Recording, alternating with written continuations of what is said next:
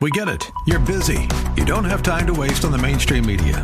That's why Salem News Channel is here. We have hosts worth watching, actually discussing the topics that matter.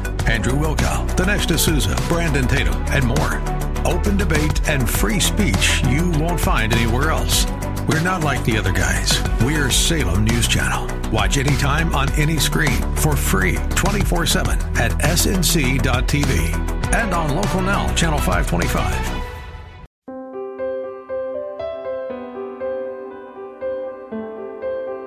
There is a crisis of Christ centered attitudes in the Christian church today. If we are to realize our goal and aim to take the gospel to the world, we must have the attitudes that God has for us through the Holy Spirit. That's Pastor Michael Oxentenko, and this is Reaching Your Heart. Today's broadcast is entitled The Church of Smyrna and the Call to Faith. That's the Church of Smyrna and the Call to Faith, and we do hope that you enjoy it. Here at Reaching Your Heart, we believe that God answers prayer. If you need prayer, please call us today at 888 244 HOPE. That's 888 244 4673. Stay tuned at the end of today's broadcast. I'll have information on how you can attend the worship service in person if you would like. You can also attend anytime online at reachinghearts.org slash video. That's reachinghearts.org slash video. We brought you the first portion of this message the last time we were together, but we will complete it here now today. You can catch it online at reachingyourheart.com. Let's get underway. Here now is our pastor teacher, Michael Oxentenko, with the conclusion to the Church of Smyrna and the call to faith. Here's Pastor Mike. Romans 10 12, for there is no distinction between Jew and Greek, the same Lord is Lord of all and bestows his riches upon all who call upon him. Verse 13, for everyone who calls upon the name of the Lord will be saved. Galatians 3:28 Paul says there is neither Jew nor Greek. There's neither slave nor free, there's neither male nor female, for you're all one in Christ Jesus. And if you're a Christ, then you're Abraham's seed, heirs according to the promise. I don't know about you, but I confess Jesus today. Do you? Okay, if you do, you're a spiritual child of Abraham. You are a spiritual Jew, according to the Bible. And do not be ashamed of your Jewish heritage, which is based on the Word of God in apostolic order. In verse 9, Jesus says, I know your tribulation and your poverty. In the letter to Smyrna, we find no rebuke at all. I mean, in fact, it's a church where Christ doesn't try to straighten it out at all.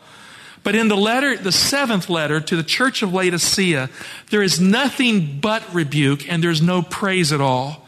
And so these two churches stand as a contrast in the seven churches. The church of Smyrna is the opposite in many ways of the church of Laodicea.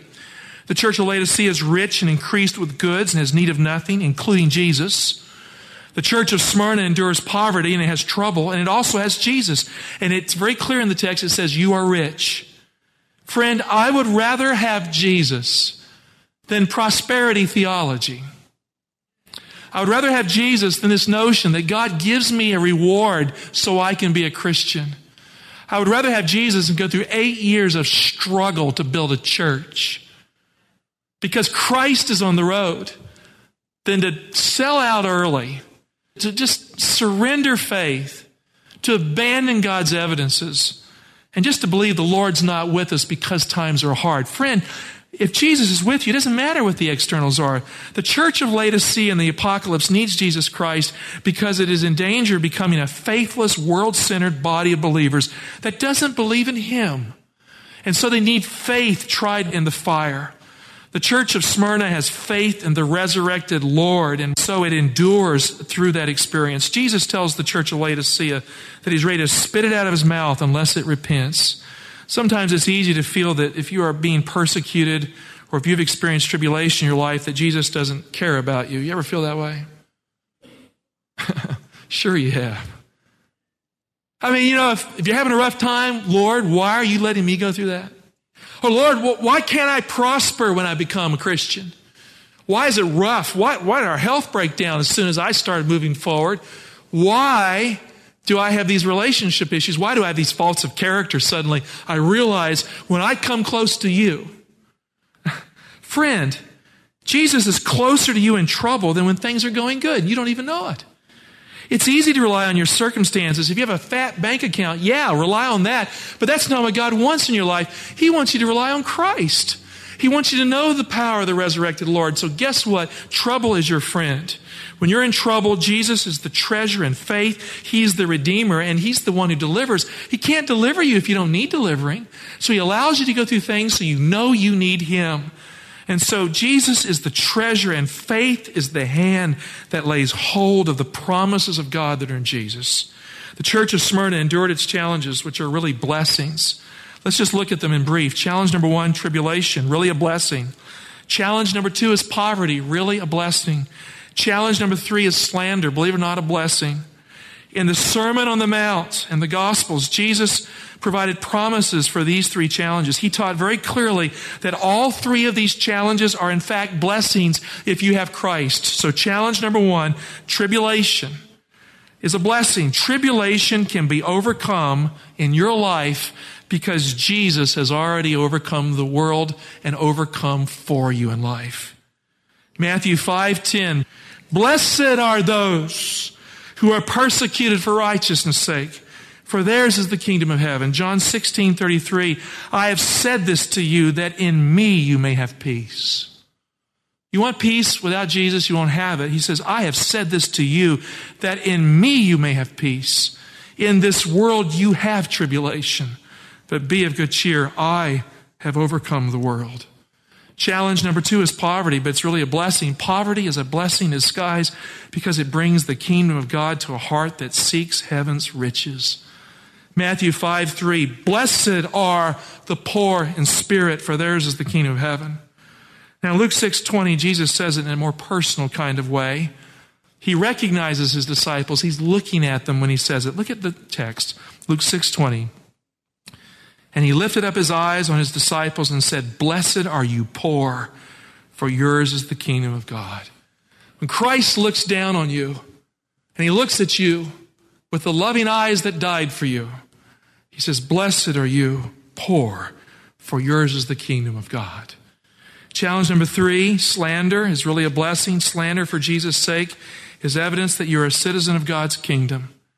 Remember, Satan slandered God in the beginning, and God has had to endure it ever since. I mean, the devil challenged God. He said he was misusing his authority and power. He challenged Jesus Christ, who was standing up for God, and that's how it all got started. And if you are experiencing the same thing in your life, if you are, you belong to God's kingdom because you're sharing the sufferings of Christ and the sufferings of God. Matthew 5:11 Blessed are you when men revile you and persecute you and utter all kinds of evil against you falsely on my account. Rejoice and be glad for your reward is great in heaven for so men persecuted the prophets who were before you. Now, the group identified as slanderers in Revelation 2 9 claimed to be Jews when they are really just a synagogue of Satan. Remember that the early apostles were Jews. But there were other Jews who refused to accept Jesus Christ, and certain ones, not all, but certain ones of these Jews persecuted those who became Christians. We know this from history. When the early Christian martyr Polycarp was being burned at the stake, some of those false Jews picked up sticks on the Sabbath to burn him alive. People who would not do any work based on the law of Moses on the Sabbath day had no problem breaking God's law to collect the wood to burn a follower of Jesus Christ alive on the Sabbath day.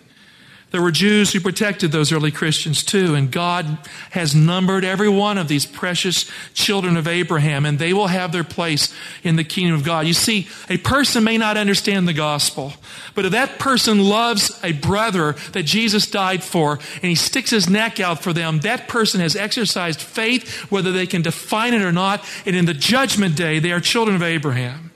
And there were Christians in World War II who protected Jews, who died to save them too.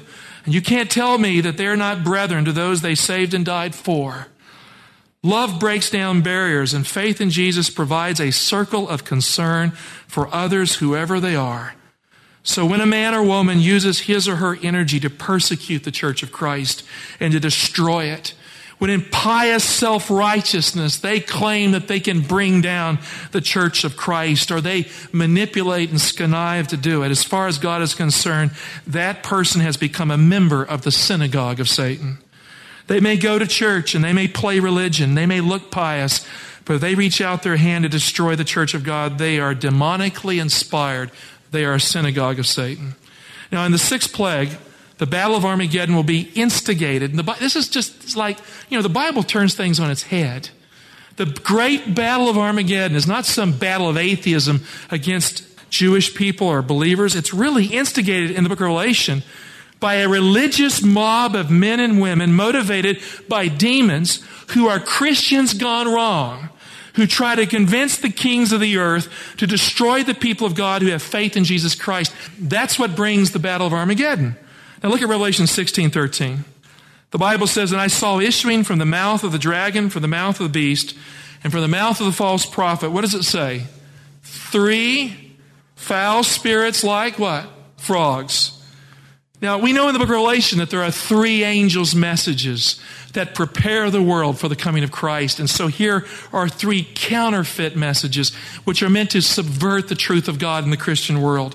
And so here's a compromised false notion of prophetic truth going out to do what? Look at verse 14. For they are demonic spirits performing signs who go abroad to the kings of the whole world to assemble them for battle on the great day of God the Almighty.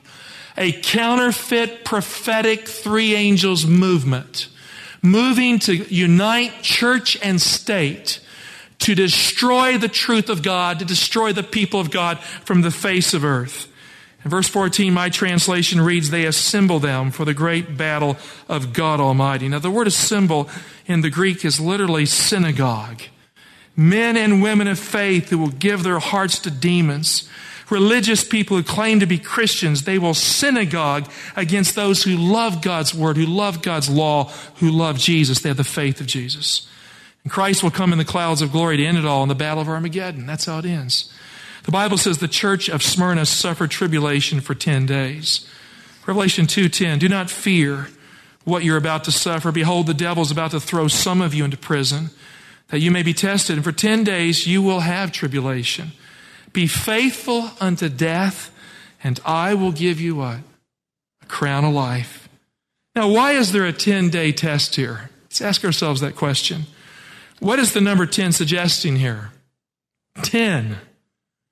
The 10 commandments, that's right. It is a rule that whenever you're trying to follow God's law, the 10 commandments, Satan is angry with you because you are. Now, how do I know that? The book of Revelation says so. Look at Revelation 12, 17. Now remember, this, Satan is angry for 10 days as a test. Look at Revelation 12, 17. Then the dragon was angry with the woman, and he went off to make war on the remnant of her seed, on those who keep the commandments of God. Yes, the Ten Commandments. And they have the testimony of Jesus. And he stood on the sand of the sea. The remnant in Revelation 12, 17 will experience the same kind of persecution the church of Smyrna did. When they go through the mark of the beast at the end of time, it's Smyrna all over again. In Revelation 13, 15, it reads that it causes them to be killed if they don't bow down to that image in the mark of the beast issue and if they don't receive the mark of the beast. Revelation 3:10 suggests that the mark of the beast is the test that is coming over the whole world to test those who dwell therein. So in Revelation 2:10, Jesus tells the church of Smyrna that the Smyrna church will be tested for 10 days. So the lesson is clear here. Connect the dots with me.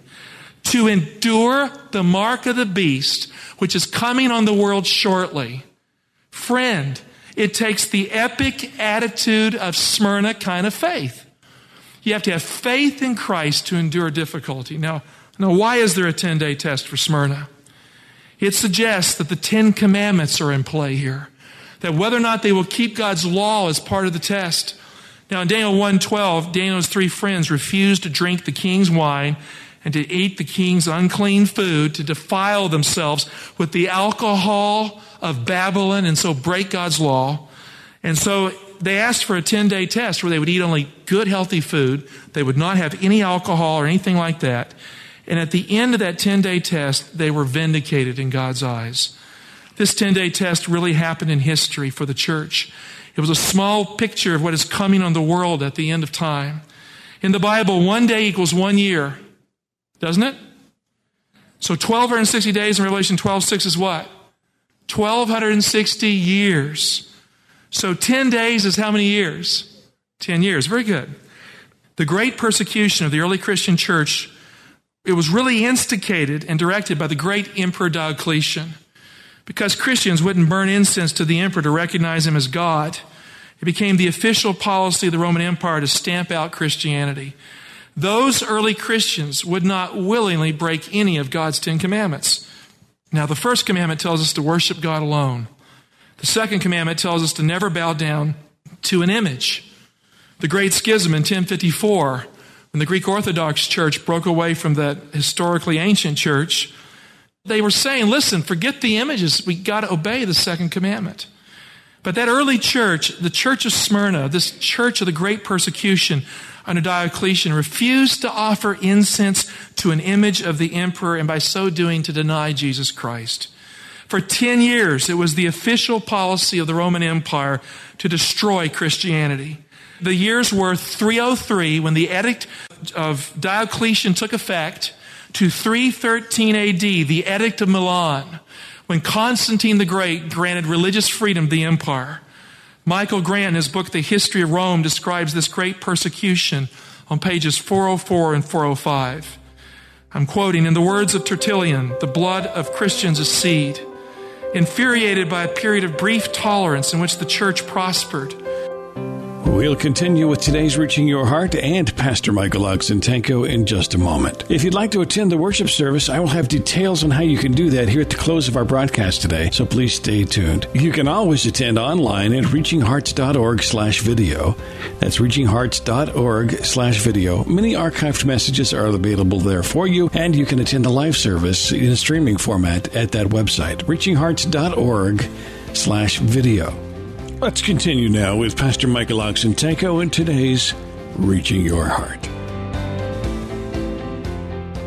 Anger arose from pagans, such as Plotinus' pupil Porphyry, whose work against the Christians attacked them with unprecedented ferocity. And Porphyry's friends were among the instigators of the great persecution that followed in AD 303.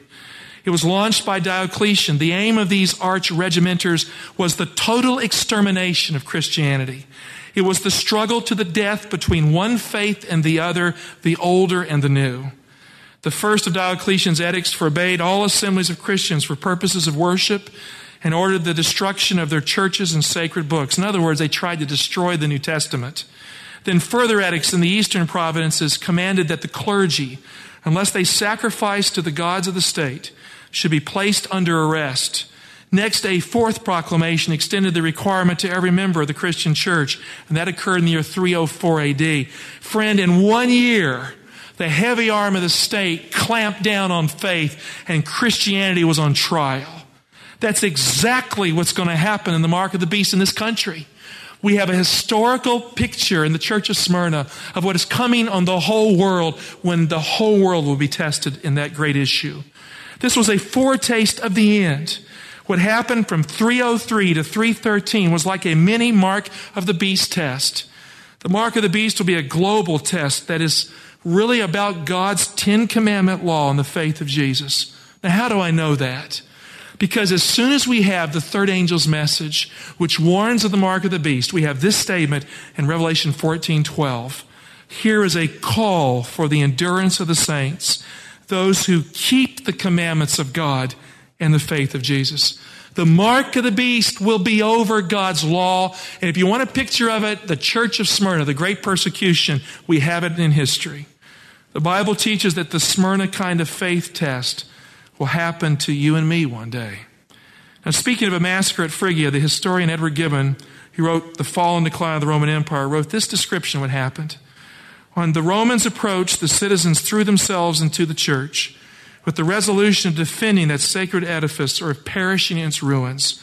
They rejected the notice and the permission that was given them to retire, till the soldiers, provoked, set fire to the buildings on all sides, and consumed by this extraordinary kind of martyrdom, a great number of Phrygians with their wives and children were burned alive. Friend, that's what people were willing to do to stand up for Christ during this era. That's why there's nothing negative said about the church of Smyrna. Averil Cameron, The Latter Roman Empire, page 45, The great persecution started in AD 303 by Diocletian. They ended with, quote, the Edict of Milan in AD 313 under the leadership of the new emperor, Constantine the Great. So the great persecution, the 10 years predicted by Jesus, was so successful that it almost destroyed the manuscript evidence for what has become our New Testament. It is only because of God's power and God's love that we have a New Testament in our hand today. If God had not stopped it all in the Edict of Milan in 313 AD, through the Emperor Constantine, we would not have the record of Jesus' life. We would not have the Gospels and many of the letters of Paul and the other apostles. Revelation 2:10 Do not fear what you're about to suffer.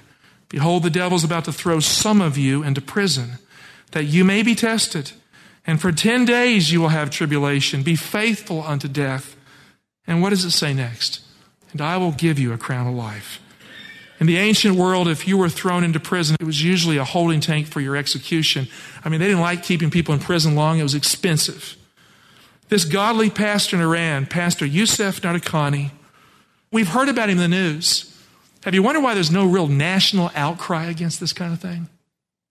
I mean, the great country that has been the bastion of religious freedom has not mobilized to save faith in the world at the present time. It's an amazing day to be alive. This man is a living example of a faith that is willing to die to be true to Jesus Christ. He will not deny Jesus. He has stood up to the power of the state. He is on death row in Iran today because a radical Islamic nation has found him guilty of being a Christian. Now, think about what that means. I ask you the question this morning, the salient question that must be asked Are you guilty of being a Christian too? Are you guilty of being a Christian, or are you just faking it to get ahead? Revelation 2:11 Jesus said, "He who has an ear, let him hear what the Spirit says to the churches. He who conquers shall not be hurt by the second death." Even though the Edict of Milan ended the great persecution in 313 AD, there was one final martyrdom two years later on a frozen lake that sealed it all. The year was 315 AD. The crime was faith in Jesus Christ. The sentence was death. And the convicted men were Roman soldiers who had come to confess Jesus Christ as Lord instead of the emperor. Now we know of their story because it was recorded by Basil of Caesarea, who lived from 330 to 379 AD. It is known as the homily of the 40 martyrs. The Emperor Licinius had ordered that the soldiers should worship him. 40 Christian soldiers refused to offer incense to the emperor. The first took his stand that day and said, I owe no allegiance before that to my master Christ. And then he stood outside of the Roman legions and stood alone. And after him joined another who stood with him, and one after another who stood until finally 40 soldiers took their stand for Jesus Christ. Now, that Roman general tried everything to get them to change their mind. He didn't want them to die. He begged them to not exchange a sweet life for a bitter death. He flattered them. He told them how good they had been, to just come back and things would be smoothed over, and that didn't work either. He tried to bribe them with money, and that failed too. Everything failed. Their fear of God helped them overcome fear of death, and there they stood, 40 soldiers for Jesus Christ. And it was noticed that a cold north wind was blowing hard, and that night was near, and, and so finally the Roman general had them stripped so they would freeze to death as an example to never repeat their arrogance. They were in the middle of the town there. They were just to freeze there, but they saw a frozen lake. Nearby was a frozen lake, so they walked out onto the lake and they banded together, huddled together with arms around each other, and they sang the song of wrestlers wrestling for Christ. Forty soldiers, they sang. Forty soldiers wrestling for thee, O Christ. Claim for thee the victory and from thee the crown. As the wind blew hard and the frozen feeling settled deep into the skin, the song ceased and the frozen lake grew silent. A cold stillness it was that night, cold for them. One wrestler had broken from the 40. He ran across the frozen ice, and as he got to the other side, he renounced his faith in Jesus Christ to save his hide. His friends put clothes on him, and they welcomed him back to the devil's den. They patted him on the back. Well done, friend. The 40 had now become 39. And then it happened that one of the guards, a warrior standing beside the lake, he saw his comrades. He saw his fellow soldiers dying for a better king. And he longed to have the reign and rulership of a better emperor in his life. And right then and there, the gospel, in the simplest kind of way, was speaking to a hard Roman soldier's heart. And he stripped his clothes off and he ran across the lake and he joined the 39. Now there were 40 again. And the song continued with the hum of the north cold wind until it ceased in the night. Forty soldiers wrestling for thee, O Christ. Claim for thee the victory, and from thee the crown. Well, thank you so much for listening today to the Church of Smyrna, the call to faith. Today's Reaching Your Heart. You can find it online at reachingyourheart.com. That's reachingyourheart.com. And if you would like to attend in person at the church, we would love for you to do that. That address is 6100 Brooklyn Bridge Road, Laurel, Maryland 20707. 6100 Brooklyn Bridge Road, Laurel, Maryland 20707. Or if you're more comfortable, you're certainly welcome to watch online at reachinghearts.org slash video. reachinghearts.org slash video. The live broadcast will be streaming and available for you on that website, reachinghearts.org slash video. Thanks for listening, and we do pray that God is reaching your heart.